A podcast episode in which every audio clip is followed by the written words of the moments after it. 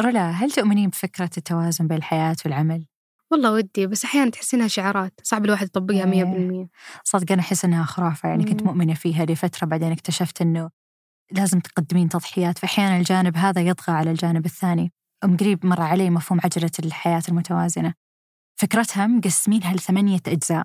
فمثل الجزء المهني الجزء الاجتماعي النفسي المالي إلى آخره. والفكرة هي أنه إذا صارت هذه الأجزاء كلها متوازنة فعجلة حياتك تمشي بطريقة جيدة. مم. آه، بس آه، مو منطق أنك توازين بين هذول كلهم في نفس الوقت. مم. فذكر كنت أسولف مع واحدة يعني واقتنعنا بفكرة أنه كل فترة من حياتك لازم توازنين بين أجزاء معينة وتقدمين التضحيات في جوانب ثانية. حتى عشان ما ينبك ضميرك أنت عارفة الحين يعني. صح صح. صح مشكلة تأنيب الضمير أحيانا أنت تحس إنك آه، طول الوقت تجاهدين هل أنا قاعدة اللي أسويه صح ولا لا. يعني فمنطقي مرة. هذا بودكاست الفجر من ثمانية. بودكاست فجر كل يوم نسرد لكم فيه سياق الأخبار اللي تهمكم. معكم أنا ديما العامر. وأنا رولا عبد الرحمن.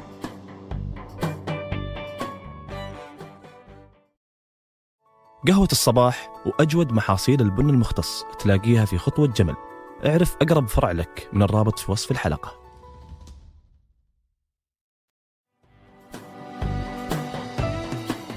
من قرون والبشر يحاولون ابتكار واكتشاف طرق جديدة لتحسين إنتاج الأغذية بما فيها محاصيل النباتات وواحدة من التقنيات اللي ابتكرها العلماء في العقود الماضية لتحسين أصناف ثمار النباتات هي تقنية التعديل الوراثي أو الجيني واللي بدأت في الثمانينات والتسعينات من القرن الماضي Now, genetic modification is not new. Virtually everything we eat has been genetically modified in some manner. وشهد العالم في 1996 أول نبات معدل وراثيا في الأسواق للاستخدام التجاري. وكانت تجربة التعديل الوراثي هذه تستهدف الطماطم بهدف تمديد فترة نضجها بحيث تبقى أطول مدة بدون ما تخرب. ومن وقتها تطور أكثر من نبات معدل وراثيا عشان يقاوم الأمراض أكثر وتزيد جودة المحصول وعموما كفاءة الإنتاج تكون أفضل. ومن الأصناف المعدلة وراثيا أشياء مثل الذرة والصويا والقطن والبطاطس وغيرها كثير واعتمدت الكثير من الدول النباتات المعدلة وراثيا في الزراعة التجارية. لكن بقت قوانين وسياسات التعديل الوراثي مختلفة من دولة لثانية. فالموافقة والتنظيم والاستخدام التجاري للنباتات المعدلة وراثيا يبقى شأن داخلي لكل دولة. وهالأسبوع يقول تقرير مجلة ساينس أن المفوضية الأوروبية اقترحت قانون لتسهيل دراسة وتسويق النباتات المعدلة وراثيا The European Commission is contemplating revising its rules on genetically modified organisms. It's considering loosening some restrictions. ورغم من مشروع القرار ممكن ياخذ سنوات عشان يوافق عليه البرلمان الأوروبي إلا أن العلماء رحبوا بالخطوة واعتبروها فرصة لتسهيل ابتكار طرق جديدة للأمن الغذائي بأوروبا ويقولون إن هالقانون بيسرع الأبحاث اللي تعزز المحاصيل على التكيف مع تغير المناخ والآفات والأمراض وتطوير النباتات اللي تتطلب عدد أقل من الأسمدة. فمسودة القانون تسمح للباحثين باستخدام تحرير الجينات لإضافة الجينات أو نقلها بشكل مرن وشبه حر. وتقنية التعديل الوراثي للنباتات تركز على استخدام الهندسة الوراثية المخبرية عشان تغير مواصفات النباتات والثمار اللي تنتجها. ويستخدم العلماء التقنية لتحقيق أكثر من هدف مثل زيادة إنتاجية المحاصيل بمياه وموارد أقل وتحسين قدرتها على مقاومة الآفات والحشرات وتعزيز قيمتها الغذائية وتحسين مقاومتها للظروف البيئية القاسية. واللي يصير ببساطة هو إن جينات تتدخل على النباتات عشان تحسن جزئية معينة فيها. والعملية اللي تتسمى البيولوجيا الجزيئية تعتبر بديل عن تحسين جينات النباتات من خلال التزاوج اللي يحتاج وقت أكثر بكثير منها. ولازم يصير بين نباتات من نفس النوع والفئة بس بنفس الوقت تعتبر أكثر أمان من عمليات البيولوجيا الجزيئية اللي تيجي معها مخاوف من الآثار البيئية والصحية للمنتجات المعدلة وراثيا أو حتى التأثير على التنوع البيولوجي والمياه والتربة وصحة الإنسان وإنتاج الأغذية العضوية. فبعض العلماء يعتقدون مثل هذه المحاصيل ممكن تتفوق على الأنواع الطبيعية وتدمر التوازن في النظام البيئي. وعموما دفعت التطورات التكنولوجية وقضايا تغير المناخ أكثر من دولة لأنها تغير سياستها بخصوص الهندسة الوراثية. In Kenya, farmers will begin uh, using genetically modified maize seeds early next year as the country prepares to commercialize genetically modified crops.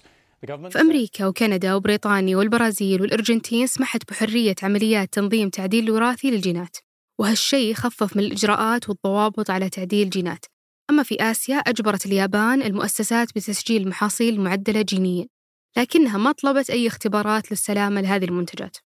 وبالصين فرضت الحكومة قيود مشددة على استيراد وإنتاج النباتات أو الحيوانات المعدلة وراثيا لكن مع التوجه العالمي بدأت مؤخرا بتغييرات تنظيمية لتسهيل إنتاج المحاصيل المعدلة وراثيا. وتستثمر روسيا بعد بكثافة في تقنيات تعديل الجينات.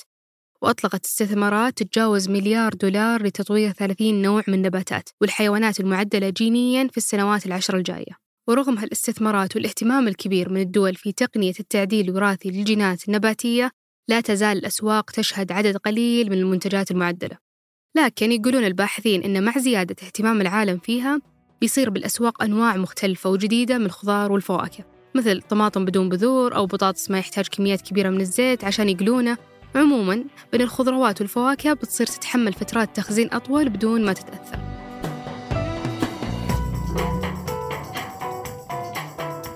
قبل ننهي الحلقة هذه أخبار على السريع. أنتم اليوم متواجدون في أقدم صندوق سيادي بالعالم. بعد حوالي 70 سنة من إنشائها الأول صندوق سيادي بالعالم أعلنت الكويت عن خطة لإنشاء صندوق سيادي جديد يركز على الاستثمار المحلي. بحسب الحكومة راح يساهم صندوق السيادة الجديد في تسريع نمو الاقتصاد الكويتي وتحسين نوعية الحياة وتنفيذ المشروعات التنموية الضخمة على أكمل وجه. بنفس الوقت بيركز الصندوق السيادي الأساسي اللي وصل حجمه 700 مليار دولار على الاستثمارات الخارجية عشان يأمن مستقبل الكويت ما بعد النفط. ومن الاختلافات بينهم أن الصندوق الجديد بيكون أكثر شفافية من الصندوق السيادي الأساسي اللي بالعادة يتجنب يصرح علنا عن بيانات أدائه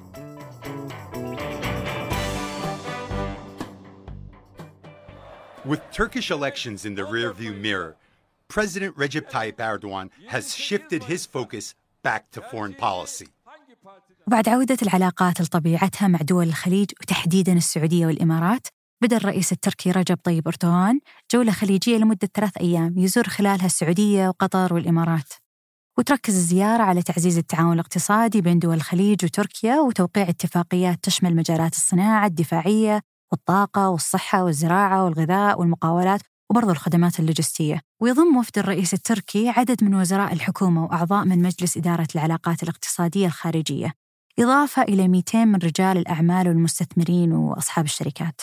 ومتوقع عقد ثلاث منتديات اقتصادية جدة والدوحة وأبو ظبي بحضور أردوغان. وقبل زيارة أردوغان أجرى وزير الخزانة والمالية التركي زيارة للسعودية والإمارات وقطر الأسبوع الماضي للتحضير للجولة. وانعقد في إسطنبول وقتها ملتقى الأعمال السعودي التركي. اللي شهد توقيع 16 اتفاقية في مجالات التطوير العقاري والإنشاءات وغيرها من القطاعات الاستثمارية بقيمة تتجاوز مليارين ريال. وفي استطلاع أخير لمنظمة InterNations حققت السعودية المركز 28 عالمياً في قائمة الدول المفضلة للمغتربين.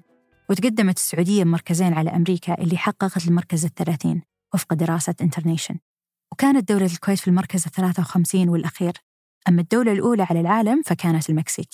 وكانت البحرين الدولة الوحيدة من الشرق الأوسط وشمال أفريقيا اللي دخلت قائمة العشرة الأفضل. وصار هالإستطلاع بمشاركة 12 ألف مغترب موزعين على 172 دولة واعتمد التقييم على معايير منها جودة الحياة والرعاية الصحية سهولة الاستقرار والعمل بالخارج إضافة إلى الأوضاع المالية.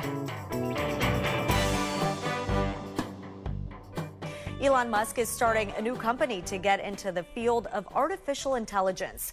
وبعد ما حققت شركة أوبن اي اي نجاح كبير في عالم الذكاء الاصطناعي قرر إيلون ماسك دخول المنافسة معه بتأسيسه لشركة جديدة اسمها xAI هدفها حسب أول تصريح لها هو فهم الطبيعة الحقيقية للكون وتهدف أنها تنقل الذكاء الاصطناعي لمستوى ثاني وجديد. ويضم الفريق مهندسين اشتغلوا في شركات زي OpenAI وجوجل مايكروسوفت وتويتر وتسلا.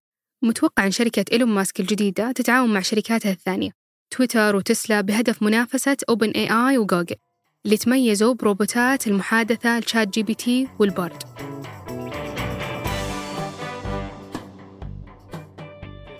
the US Secret Service has confirmed that a white substance uh, that sparked a security alert at the White House was cocaine. وبعد أكثر من أسبوع على العثور على كوكايين في البيت الأبيض بمكان قريب من مكتب الرئيس الأمريكي واستنفار أجهزة الاستخبارات الأمريكية بعدها عشان تحقق في كيفية وصول كمية من الكوكايين للبيت الأبيض وجمع بيانات الزائرين باستمرار وتغطية كاميرات المراقبة للمبنى. أعلنت الخدمة السرية واللي هي الجهة المسؤولة عن حماية الرئيس إنهاء تحقيقاتها بعد ما فشلت بالتعرف على أي مشتبه أنتج هذه الحلقة تركي البلوشي وقدمتها أنا ديمة العامر. وأنا رولا عبد الرحمن. وراجعها عمر العمران وحررها جميل عبد الأحد ويوسف إبراهيم. أشوفكم بكرة الفجر.